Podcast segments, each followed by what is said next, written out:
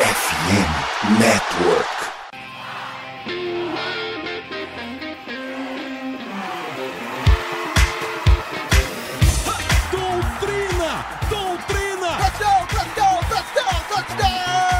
Steelers! A vitória será dos Steelers! Essa aí já era! O Pittsburgh O Pittsburgh Steelers vira o jogo! Um dos maiores jogos de todos os tempos no futebol americano! A vitória do Pittsburgh Steelers! Muito bem, pessoal, estamos começando mais uma live e podcast de Black Yellow Brasil, esse programa sobre Pittsburgh Steelers direto de Recife para todo mundo.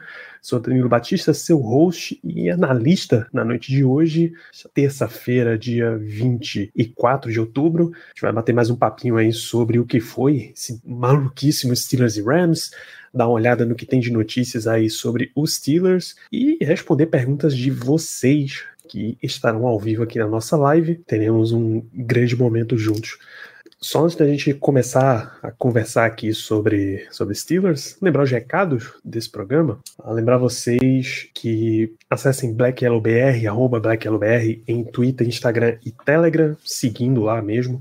São as nossas redes sociais, são os locais onde a gente entra em contato com vocês, atualizam de notícias, atualizam de recados, etc. Por favor, acompanhem. Estamos em live na Twitch, toda terça-feira à noite e sempre depois dos jogos, ou seja, domingo, depois do jogo contra o Jaguars, primeiro horário, estaremos presentes. E o que a gente conversa lá na Twitch vira podcast, aí vai principalmente para o Spotify, é onde a gente recomenda que você ouça o programa, onde a gente está sempre divulgando, deixa suas cinco estrelinhas por lá, porque isso ajuda um monte nesse review, ajuda a gente um monte aí nesse, nessa remada a favor do algoritmo e vai levando para cada vez mais pessoas e também na FN Network, somos fnn.com.br, a casa de Black Yellow Brasil e de um monte um sem número de projetos de NFL, de NBA, de MLB, de NHL. A gente destaca a Rádio Pirata, falando de MLB. Nessa segunda-feira, conhecida como ontem, a gente teve um episódio falando a lista de tarefas que o Pirates tem para off-season. Tá? A gente já teve um episódio também dando um review de temporada. Logo na sequência vem aí melhores e piores do ano. Acompanha o Eagle Cast, que fala sobre o Pittsburgh Penguins. A temporada do Penguins já começou. Já tá parecida com a temporada anterior, tá? As estrelas brilham muito. O restante do time deixa um pouquinho a desejar, mas o, Steelers, o Penguins adicionou mais estrelas, então talvez isso dê uma virada para a equipe. Acompanhe Eagle Cast também, arroba Rádio Pirata Pod, em Twitter e Instagram, e arroba EagleCast lá no Instagram. E acompanhe arroba Somos, Somos FNN também nas redes sociais. Se você torce para Steelers, que é um, um lugar seguro, ou nem tão seguro assim, para falar sobre o nosso glorioso time o dia inteiro, tá? Tem movimentação o tempo inteiro. Agora que a gente está em trade deadline, por exemplo, é que o bicho vai pegar mesmo. Então, manda um recado pra gente, em especial inbox no Instagram, já que o Space Kiko resolveu dar umas podadas lá na DM no Twitter. Manda um inbox no Instagram que a gente manda o link para entrar no nosso grupo do WhatsApp. Nesse momento, somos, eu sei que somos mais de 200. Somos 226 participantes, é bem mais do que até eu esperava que fôssemos.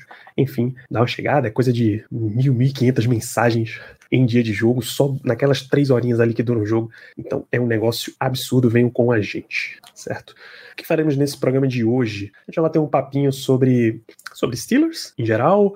O time não tem grandes notícias relevantes de lá para cá, felizmente não temos nem notícias de lesões. Então a gente vai dar aquela leve aprofundada, que leve aprofundada foi maravilhoso, sobre o que tá a situação dos Steelers e tratar de perguntas de vocês. Vocês já podem ir mandando perguntas, que aí a gente pode ir norteando o nosso papo por isso. O que eu gostaria de começar é pela, pelos snap counts. É sempre uma forma interessante de observar como é que o time tá, observa, tá vendo aí o uso dos seus titulares. Sempre dá pra gente tirar umas conclusões boas. Deixa eu trazer para vocês também.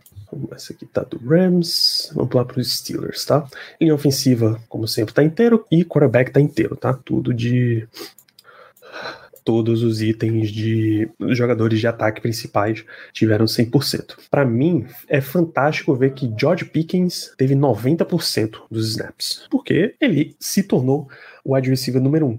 Talvez ele não tenha a maior quantidade de targets. Eu vou até confirmar isso daqui, porque essa é aquela impressão que a gente estava antes da temporada, né? Quem é que vai terminar como o, de fato, o wide receiver um do time? Uh, George Pickens foram oito targets, cinco recepções, 107 jardas, fantástico. Deontay Johnson, 6 targets, 5 recepções, também 79 jardas. Então tá dividido até, mas com leve vantagem para Pickens. É, Conor Hayward surpreende com 86% de utilização, que dá aquela impressão de que sem Pat Frymouth você precisava de um outro Tyrande recebedor.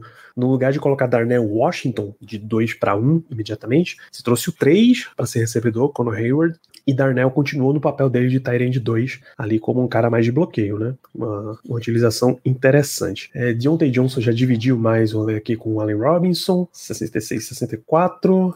Najee 58 contra 46 de Jalen Warren já estamos muito perto dos 50-50. E claro, essa soma não dá 100% porque teve snaps com os dois em campo. Né? Se o total foi 59, você teve 34 para um, 27 para outro, isso, essa soma dá mais de 59. Calvin Austin 7% ainda é um negócio bem baixo e ainda está usando, sendo usado só em situação de esticar o campo. E para quem para ninguém se assustar, a Minka tem quatro snaps de ataque, porque são quatro ajoelhadas, uma para encerrar o, primeiro tempo e três para encerrar o segundo tempo. Então, de ataque, só surpreende essa questão aqui do Conor Hayward.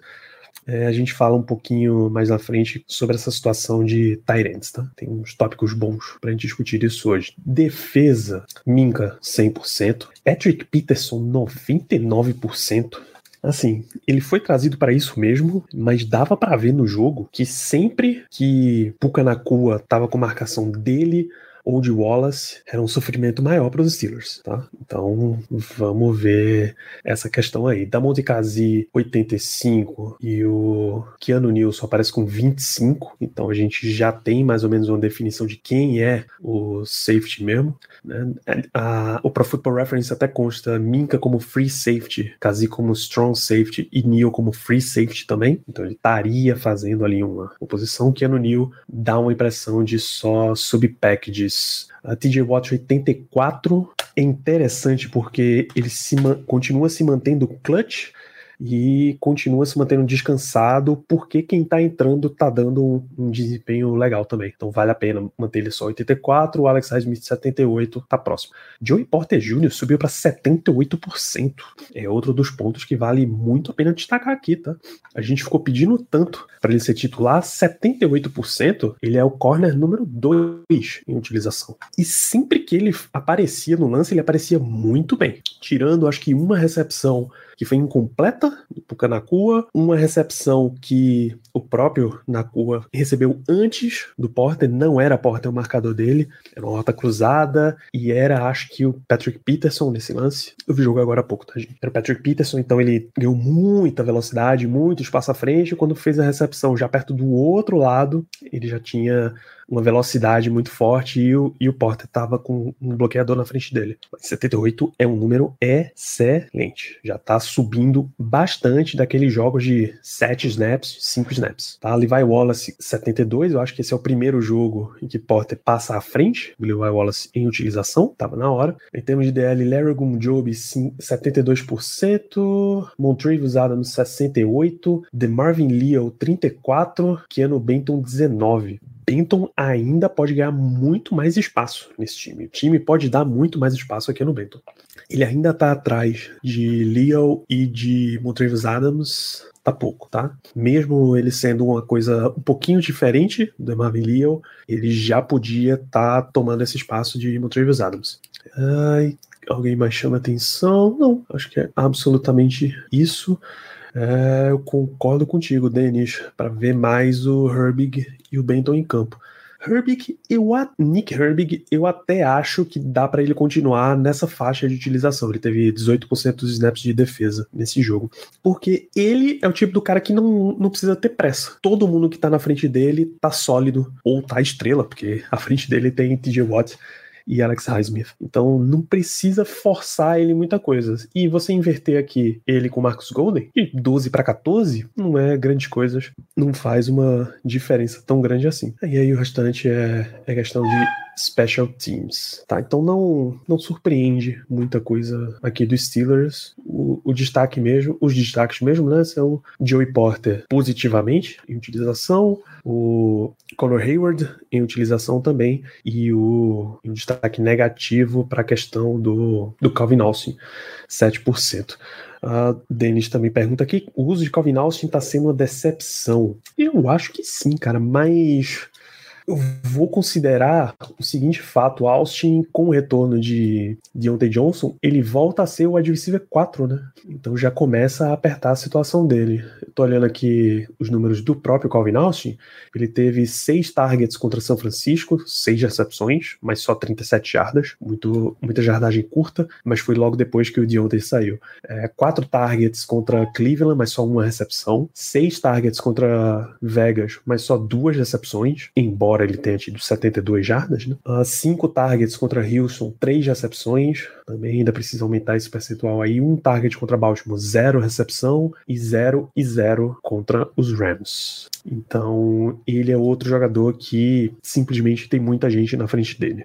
É, eu tô, tô anotando aqui que hoje a gente vai, vai precisar falar sobre trade deadline, né? É logo depois da semana 8, a gente não vai ter tempo de discutir isso antes de efetivamente acontecer a trade deadline. Então vamos dar uma olhada aí nos nomes que estão sendo ligados aos Steelers, como é que tá essa situação, mas eu diria que a trade deadline pode impactar em Calvin Austin. Eu não, não tô dizendo que o Steelers deveria trocar Calvin Austin, beleza? É, então, esse, esse é mais ou menos o lance dos Steelers. Uh, sempre que eles utilizam. Sempre que o Pucanacua estava contra Levi Wallace ou Patrick Peterson, ele estava tendo vantagem porque ele tem muito mais velocidade e ele é um receiver especial, tá? Mesmo só sendo um receiver 2, ele é um cara que consegue esse desempenho. E nossos e nosso guerreiro Joey Porter Jr., quando estava na marcação, acabava, absolutamente, acabava com ele. Continuem mandando, mandando suas perguntas, que aí a gente vai trocando uma ideia sobre esse jogo e sobre a situação dos Steelers mais para frente. Deixa eu só dar uma olhada de repercussão da semana. É, coletiva de Mike Tomlin ele destacou especialmente as questões de, de mentalidade do time que o time precisa ser mais uniforme, o esforço foi muito grande, a luta foi muito grande. Eles entraram com aquela mentalidade don't blink, que foi generosamente traduzida aqui para o português por se piscar, perdeu. É o corte suas pálpebras fora, porque se você piscar, você perde. O time estava muito atento, mas muito mais no segundo tempo, ali no final. O, o Silas funcionou muito mais no final do jogo do que no começo. O Q4 foi absurdo, absoluto. Uma vantagem sem igual. O restante já foi um pouquinho mais amarrado, como sempre. Então, ele gostaria de ver o time indo mais uniforme. Ah, e comentários da imprensa: Pat McAfee, os Steelers foram superados em termos de jardas por 660 jardas nessa temporada. É muita coisa. É sinal de uma. Mesmo com a defesa jogando o que tá jogando, a defesa ainda cede muita jarda. O wide receiver 2, Puka Nakua, nesse jogo, teve. Onde é que ele tá aqui? 154 jardas, tá? Embora eles tenham segurado o Cooper Cup para só 29, 154 jardas para um receiver é muita coisa. Foram 66 jardas do Rice Freeman, mais 61 jardas do Darrell Henderson. Isso vai acumulando, acumulando, acumulando.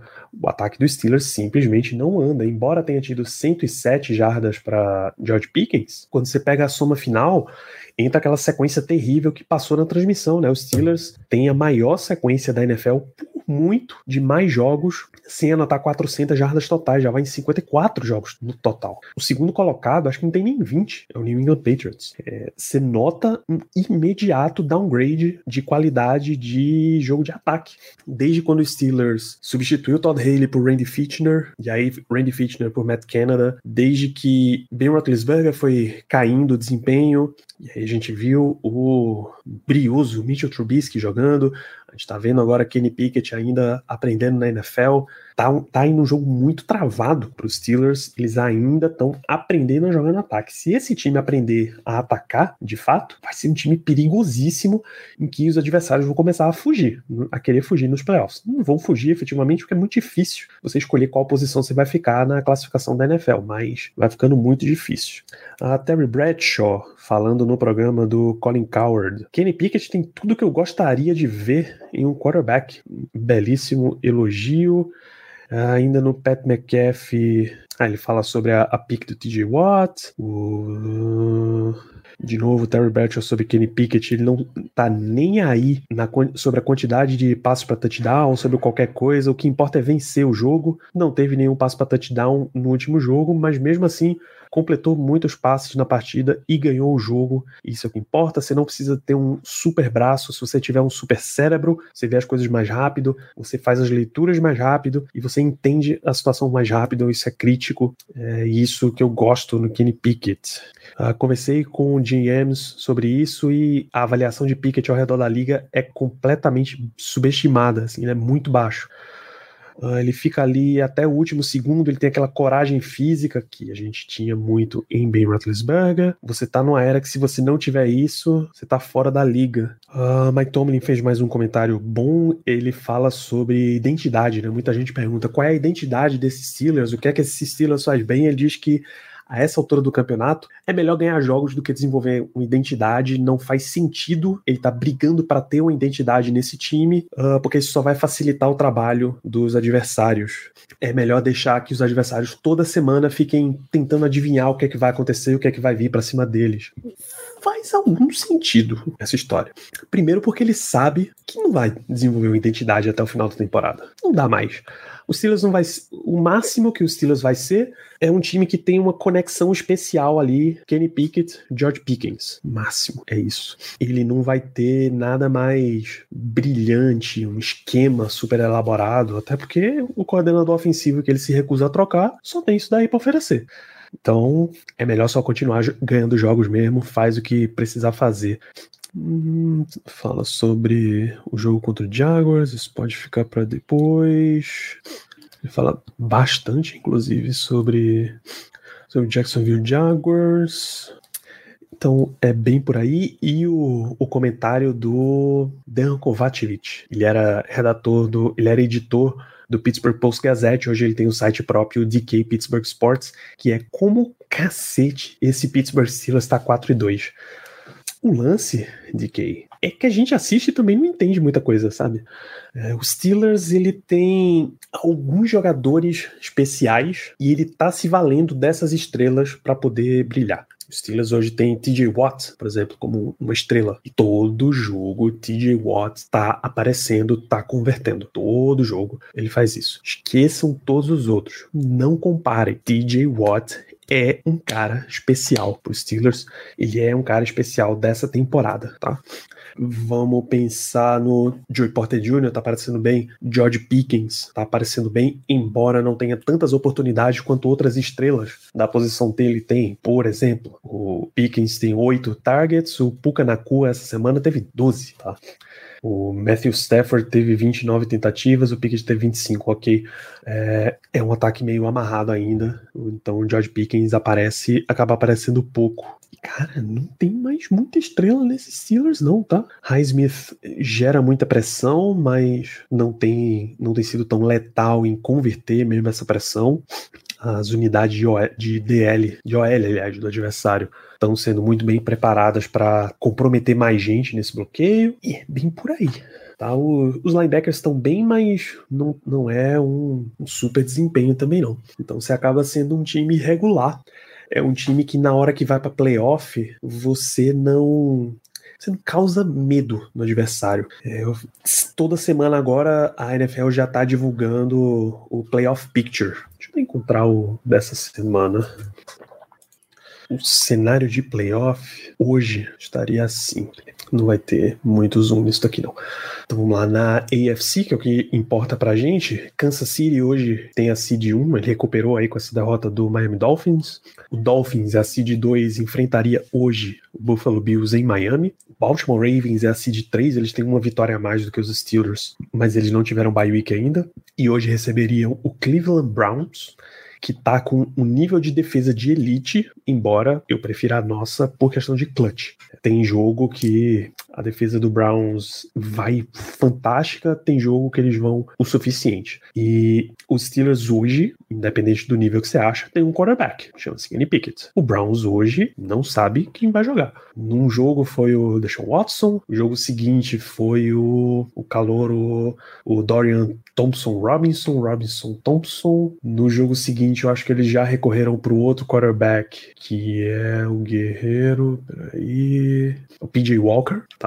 Então, eles ainda estão tentando encontrar a situação, recuperar o Watson, recuperar o investimento que eles fizeram, que foi enorme em cima desse jogador. Mas tá lá no playoff hoje. Quem quiser entrar aqui nessa zona de wildcard vai ter que tirar a vaga deles, né? O Steelers tá com a seed 5 hoje, é o melhor time de wildcard hoje da AFC e estaria indo visitar o Jacksonville Jaguars. Tá? Esse é, inclusive, o próximo jogo dos Steelers, é meio esse preview de playoff aí. Dessa galera toda classificada, Kansas City e Miami são quase que essenciais de você evitar para um primeiro jogo. Eu sei que playoff você tem que enfrentar quem vier, mas é que na fórmula atual da NFL, você ter esses times que são tão explosivos contra um time que não aguenta um tiroteio, que é o Steelers, os Steelers não tem ataque, pô é meio difícil enfrentar essa galera, tá? Desses times todos de playoff, claro que os Steelers enfrenta Browns e Ravens duas vezes na temporada. Essa temporada falta mais um jogo contra cada um deles. Faltam ainda dois jogos contra os Cincinnati Bengals. Os Steelers têm o Jaguars, inclusive na próxima semana, mas não tem nenhum dos outros. Não tem Bills esse ano, não tem Dolphins esse ano, não tem Chiefs esse ano. Caso role esse confronto com esses três grandes times aí, é só em playoff mesmo, tá? Hoje é bom continuar ganhando, claro que é bom continuar ganhando, mas para ficar ou aqui nessa seed 3 ou vir acabar vindo para seed 4, tá? Os dois só campeão de divisão pode, ou se for wild card, tá aqui na 5. 6 já começa a ser um pouquinho arriscado, não por causa de Baltimore especificamente, mas porque qualquer confusãozinha aqui você pode acabar enfrentando eles como se um time mais pesado como seed 3. E ficar como seed 7 é arriscadíssimo justamente porque são adversários muito pesados. É muito complicado hoje enfrentar Miami Dolphins, é muito complicado hoje enfrentar Kansas City Chiefs. O Eagles venceu os Dolphins nesse Sunday Night Football? Venceu. Eles limitaram um monte o jogo corrido de Miami? Sim, limitaram. Mas eles tiveram o ataque para ir lá e resolver. Mesmo o ataque tendo alguns turnovers, o Jalen Hurts, ele teve um jogo acima da média, mas não foi espetacular. Eles têm ataque para competir com qualquer um desses times aqui. Os Steelers não tem. Então ele precisa realmente se preocupar com quem vai vir de adversário de playoff. Para ganhar um jogo de playoff, Denis, é, não pegar alguém da divisão é ok, jogo dentro da FC Norte pode ir para qualquer lado. O Jaguars, a gente vai ver nesse próximo domingo, mas eu acho que no estágio de desenvolvimento deles ainda dá jogo. Eles têm um quarterback melhor? Tem, mas eu acho que ainda dá jogo enfrentar Jacksonville. Tá só um momentinho. Uh, então, uma boa chance de ganhar jogo de playoff é realmente pegar divisão e eu tô contigo também, eu, eu acho que os Bengals ainda vão dar essa essa ascensão. Eles são um time acostumado a começar devagar e de repente emendar uma sequência de vitórias. É, é ver aí como tá a tabela dessa galera toda para saber, pô, onde é que são os pontos e que eles podem estar tá vacilando. O Steelers tem uma tabela interessante na sequência, a gente conversa, os meninos conversaram na semana passada, né? O Steelers ainda pega Atlanta Falcons, Indianapolis Colts, Arizona Cardinals, ainda tem Tennessee Titans, Jaguars pode ganhar aí. Então tem jogos acessíveis. Green Bay é um time bem oscilante ainda. Dá jogo, dá para os Steelers sair com uma vitória, ainda mais porque é em casa. Então é bom ganhar, é bom fazer uma gordurinha aí para voltar para playoff tranquilamente. E, e, por fim, nessa questão de calendário de playoff, a verdade, Denis, o único problema do nosso calendário é o próprio Steelers, né? É meio difícil garantir que esse time vai ganhar absolutamente qualquer jogo. Tem uma, uma prateleira aí de, de elite que não dá para colocar ainda os Steelers. Eles teriam que aprender a atacar muito bem, se eles quiserem. O Peu trouxe o calendário do, do Bengals, 49ers, Bills, jogos na AFC Norte e Kansas City. Entendeu a diferença? É, vamos lá, o Pratis. Sinto que com esse coordenador ofensivo e o mãozinha no comando do ataque, o Steelers vai passar umas três temporadas na dança da morte. O que a gente vem conversando nessas últimas semanas, né? Nesse momento, o nível de jogo que o Canada está oferecendo, o piso desses Steelers, não dá para ter certeza de quem é uma estrela. Só o cara que é realmente muito estrela nesse ataque, chama-se George Pickens, tá? Seria temerário o Steelers continuar com o Matt Canada, mesmo que o ataque dê uma leve renascida assim para frente, porque ele tá muito longe do que do que a NFL. Eu acho, inclusive, que é pouco produtivo a gente voltar a falar do ataque de Matt Canada, voltar a falar de candidatos de, de coordenador ofensivo, porque toda live de terça a gente tá entrando nesse tópico. É demais, é demais. Vamos falar de trade deadline. Tem uma galera aí especulando coisas que o Steelers deveria fazer. Antes da gente ver o que é que os especialistas estão dizendo, vamos conversar aqui sobre o que a gente acha que tá a situação, tá? Então vamos lá. Primeiro, a situação de Pat Frymouth. Ele sofreu uma lesão de hamstring, que é posterior da coxa. Ele não disputou o jogo antes da bye contra Baltimore. Se especulava que ele já estaria pronto nesse jogo contra Los Angeles e ele voltou a não estar disponível. O que eu acho que o Steelers vai fazer? Simplesmente promover Conor Hayward para o lugar dele, em termos de utilização, trazer o Rodley Williams e manter ele ali no elenco principal. É, eu tô até tentando lembrar se eles colocaram Uh, Pat Frymouth, sim, Pat Frymouth tá na injury reserve, então ele deve ficar aí mais sete, quatro semanas de fora, contando com essa do Rams, então três semanas, porque eu acho que os Steelers não podem fazer como um retroativo, isso, eles não podem ir ao contrário. Então nesse caso, você fica sem Tyrande 1, de fato. Tá? Tudo bem, o Steelers não usa muito meio do campo, é verdade. Mas é bom ter essa opção. Então faz sentido o time se mexer atrás de um Tyrande 1 de fato. Se não contar que Conor Hayward vai dar esse salto de Tyrande 3 para Tyrande 1, ou que Darnell Washington de repente vai ser usado como um Tyrande 1 de fato, um Tyrande recebedor de fato e não só de bloqueio. Faz muito sentido ao mesmo tempo em que você não quer comprometer um monte do teu salary cap nisso. Por exemplo, a galera fala em ir buscar o Hayden Hurst, tá? Seria um alvo. Hurst acabou de assinar um contrato de 3 anos, acho que 21 milhões de dólares com os Panthers. Você vai assumir um contrato de, na média, 2 anos, 14 milhões? Para um cara que provavelmente vai ser teu Tyrant de 2? É difícil de pensar nesse caso o nome mais interessante seria o de Zach Ertz. Né? O Arizona Cardinals deve ser um time vendedor nessa temporada, porque eles estão muito mal e brigando ali na Copa Caleb. E você teria um, baita Tyrande 1, um cara que ainda consegue te entregar se você tiver uma utilização boa. Ia sair barato em termos de troca, ia sair barato em termos de salário, porque provavelmente o Steelers ia ter ele por um ano e trocar ou cortar na próxima temporada, né? Então, ali no finalzinho, compensa. Zach tem 32, vai fazer 33 ainda esse ano, em novembro. Para uma temporada, excelente. Esse ano ele tá com uh, ah, 27 recepções, 187 jardas, um touchdown. Ainda é um nome que chama e ele voltaria para o estado da Pensilvânia, né? Ele passou um bom tempo como Tyrant do Philadelphia Eagles. É nesse nível aí que a gente começa a trabalhar. Deixa eu dar uma, uma abridinha aqui no Spot e ver a questão dos, dos Tyrands, quem são os caras fortes aí de nível. Uh, deixa eu ver. Hunter Henry. New England é um time vendedor, mas eu acho que Henry já não tá mais, mais entregando. Tem 28, 28 anos. Em 2023, ele tá com 20 recepções para 210 jardas. Duas recepções, ok. Então, um número interessante. O contrato dele é só 2023. Então, já era um, um cara bem de aluguel, assim, num time que deve estar tá vendendo. Travis Kelsey, Mark Andrews, óbvio não. Zach Ertz a gente já mencionou. George Kittle, claro que não. Will Disley, acho difícil. Kyle Pitts, impossível. Logan Thomas, é um pouquinho esticar a corda demais. Everett tá em Miami, não. Cole Matt, eu acho muito pouco recomendável.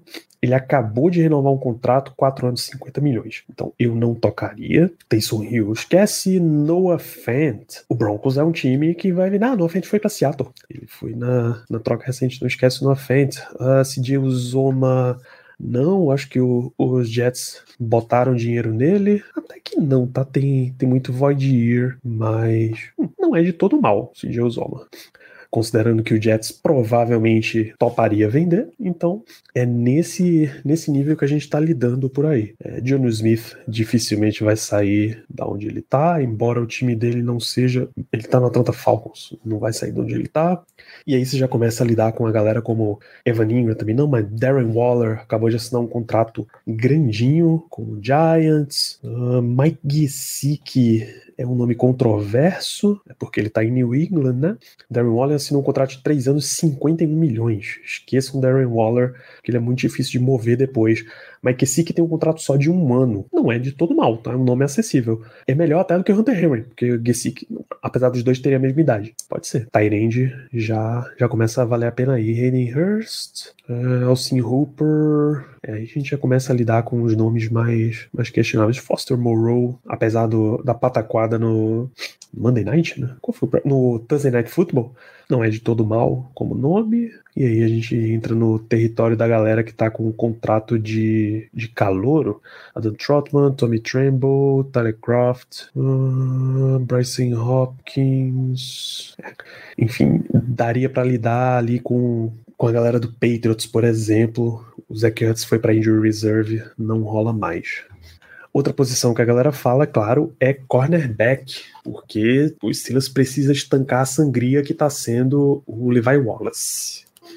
Tem bons nomes que devem estar disponíveis, e não só isso, nomes que já podem colocar essa posição um passo acima muito antes do tempo. O que é a timeline normal de desenvolvimento? Você draftou o Joey Porter Jr., que é basicamente uma escolha de primeira rodada, mas é uma de segunda. É você ter o desenvolvimento dele.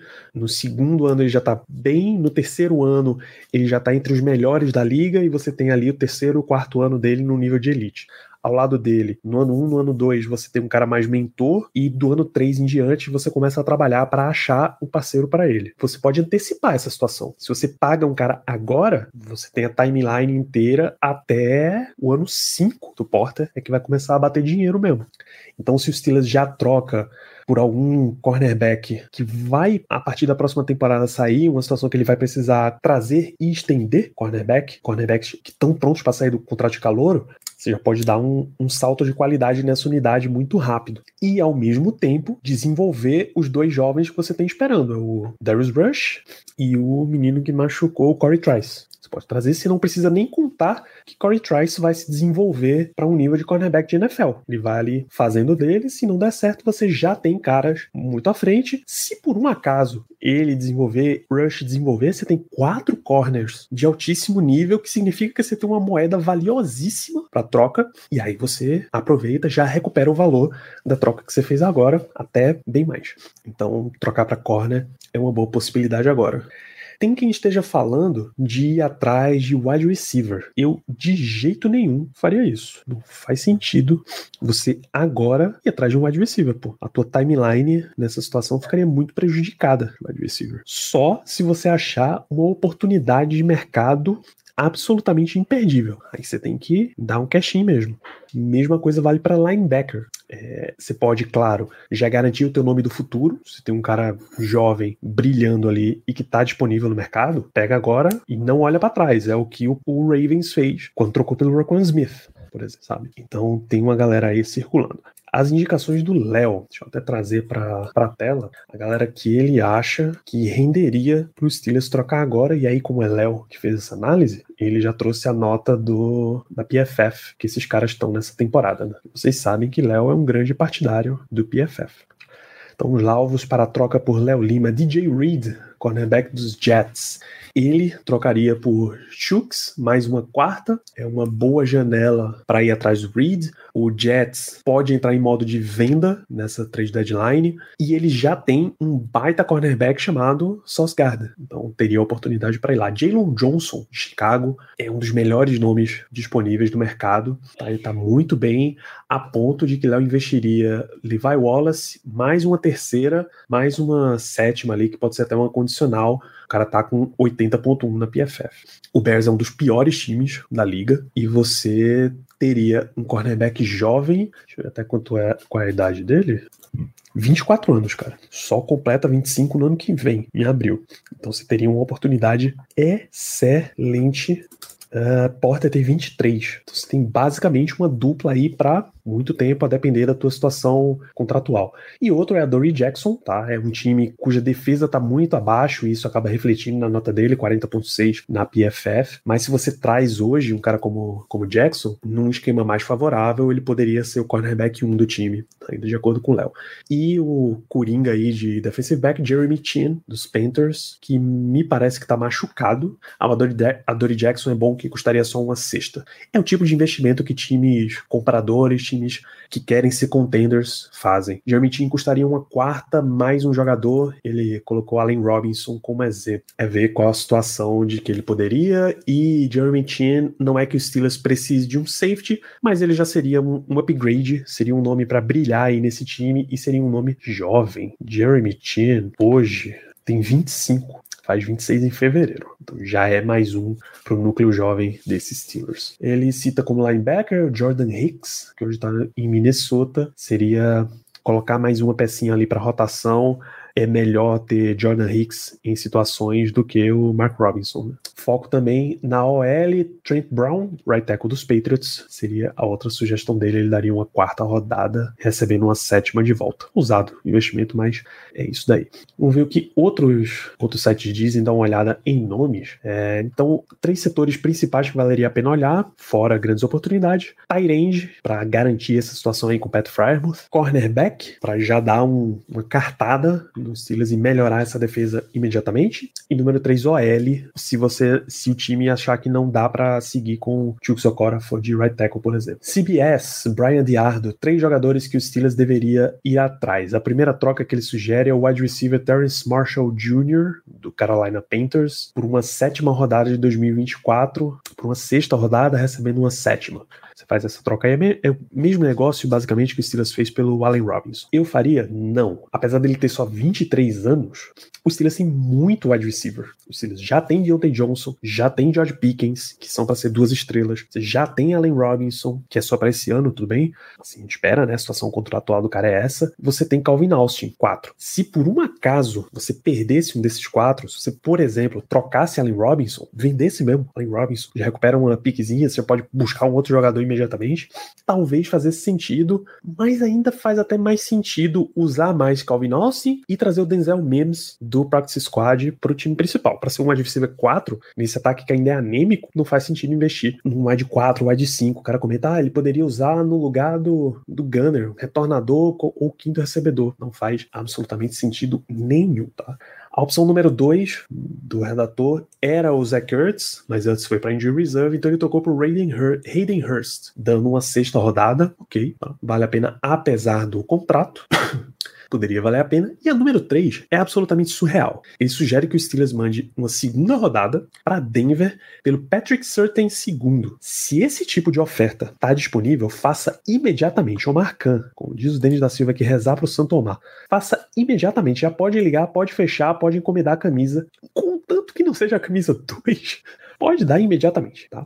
Porque é esse nível de jogador. Patrick Surtain é uma estrela. Estrela. Botou, nem se preocupa com isso. Por uma segunda, pago agora, pago felizão. Inclusive, porque você já acabou de ter uma segunda rodada extra, tá? Você tem que usar um pouquinho de matemática também nesses casos. Draft math nessas situações. Então, levaria Patrick Surtain com certeza, principalmente nesse preço, mas é mais provável que venha um Dory Jackson, uma compensatória aí de rodada mais para frente, um negócio desse.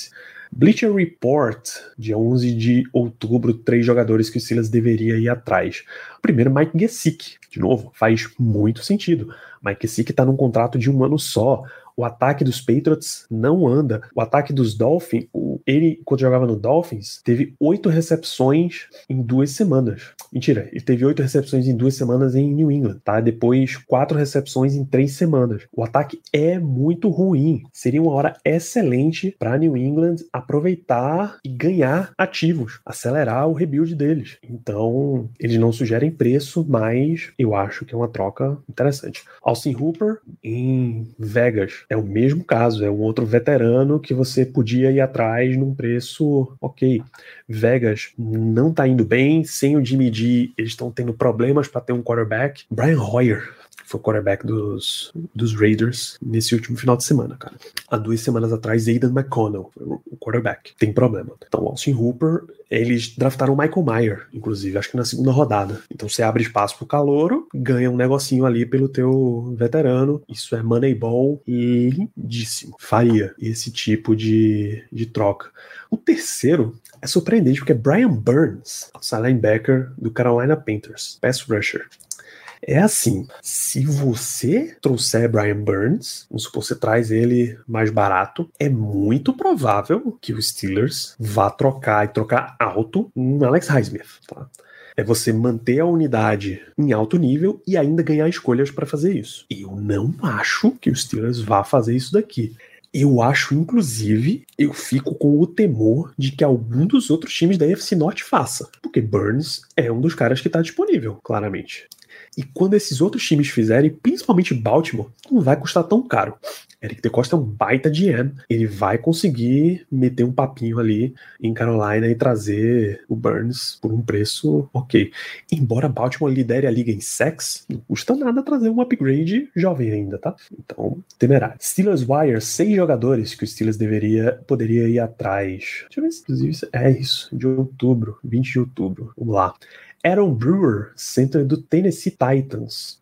Nome interessante, a gente está falando um pouco de center, é, embora Mason Cole tenha, tenha ido muito bem nessa última semana, ele está oscilante. Trazer um center agora, um center veterano, te desobrigaria de ir atrás de um center no draft, de imediato. Assim. Jalen Johnson, cornerback do Bears, a gente mencionou, é um excelente nome. Hunter Renfro, wide receiver de Vegas, eu não faria, de novo, não mexeria em wide receiver nesse momento, mas times contenders podem ir no Hunter Renfro com segurança, um baita nome baita nome. Lloyd Cushenberry, inside offensive lineman Denver Broncos, talvez não.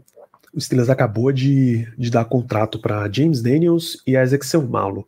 Cole também tem um contrato, mas eu acho que eles não vão querer botar um outro nome aí nessa situação. Ah, Jeremy Chin dos Panthers, Patrick Surtain, Denver Broncos, são os outros nomes dele. Behind the Steel Curtain, quatro alvos que o Steelers deveria considerar nessa trade deadline. Patrick Surtain, claro, Jeremy Chin, claro, Marquise Hollywood Brown, Arizona Cardinals. Ele é primo do Antônio, tá? Esse sobrenome Brown não é à toa.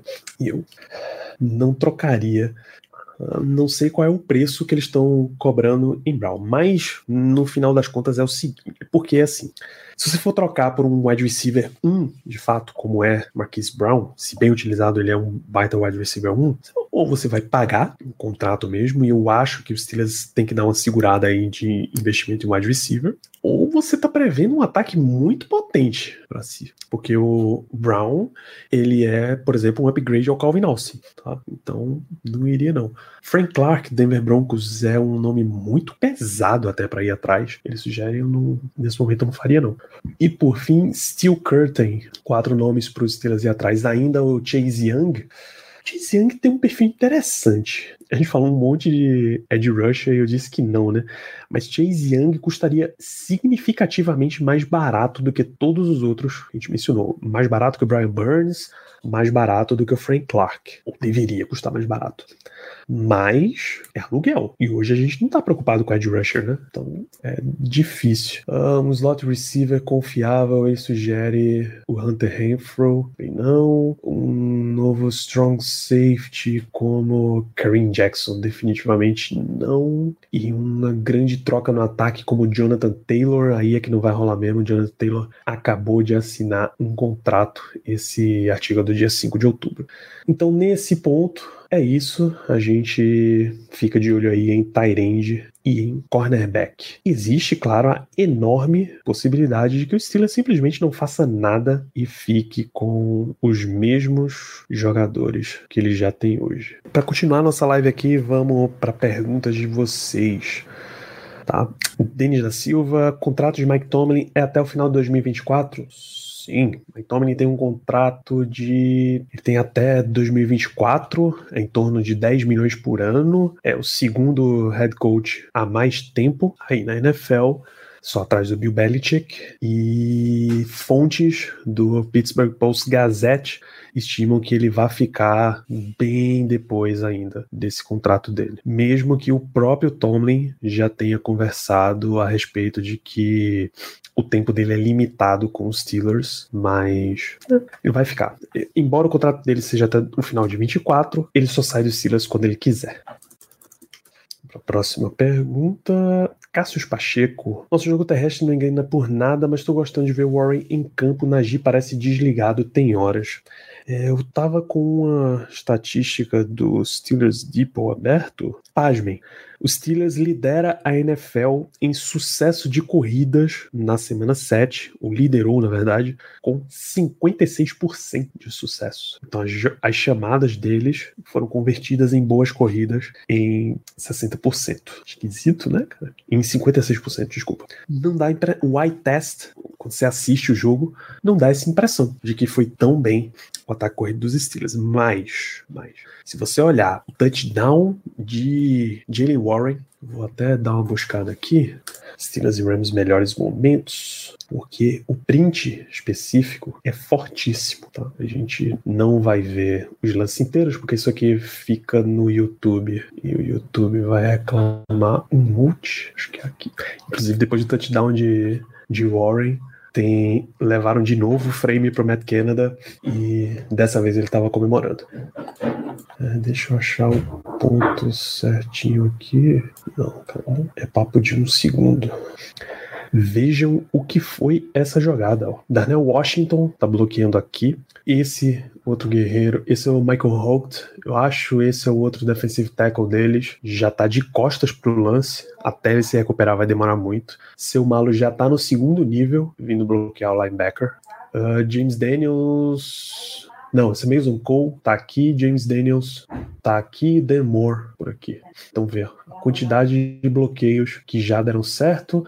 O, o camisa zero aqui ele já demorou para engajar na situação, porque ele precisava ficar de olho em Pickett e aqui nesse nesse rusher que viria livre toma porrada do lado de cá. Então o gap, o corredor inteiro que vai abrir para Jalen Warren passar aqui, ó, é fantástico. Você ainda tem esse que eu acho que é George Pickens vindo aqui na frente e o tackle também já tá no segundo nível, 78, 78? Não, esse é o James Daniels mesmo.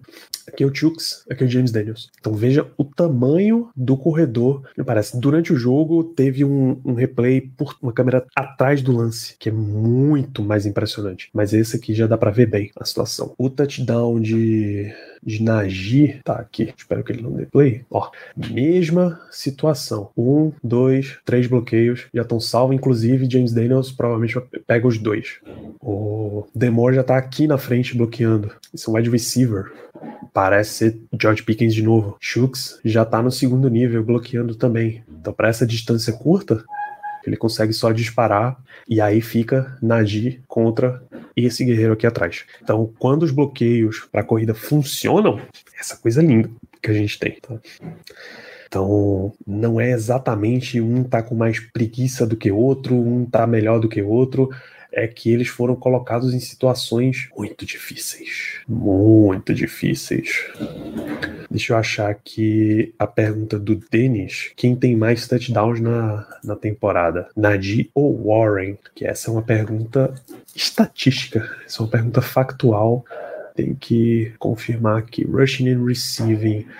Ambos têm um touchdown corrido cada e recebendo zero. Então eles estão empatados em 1 um a 1. Um. Em jardas, Najee Harris tem 300 jardas em 77 tentativas, o que dá uma média ali de 50 jardas por jogo. Jalen Warren tem 156 jardas em 100 tenta em 40 tentativas, desculpa, o que lhe dá 26 jardas por jogo. Najee tem um sucesso de corridas, um percentual de 46%, Jalen Warren tem 45%. Então não é essa questão toda aí e normalmente marca first downs, né? Najee Harris tem 16 first downs correndo, Jalen Warren tem 8. Recebendo passe, são 7 para Warren e 1 para Najee. Aí o, o teste visual pesa mais, tá? E é mais, as jogadas mais longas, Nagy tem 24, o Warren tem 18. Então é isso. Essa é toda a questão aí do, de jogo corrido dos Steelers. É outro assunto que a gente acaba discutindo toda semana quando entra por aqui.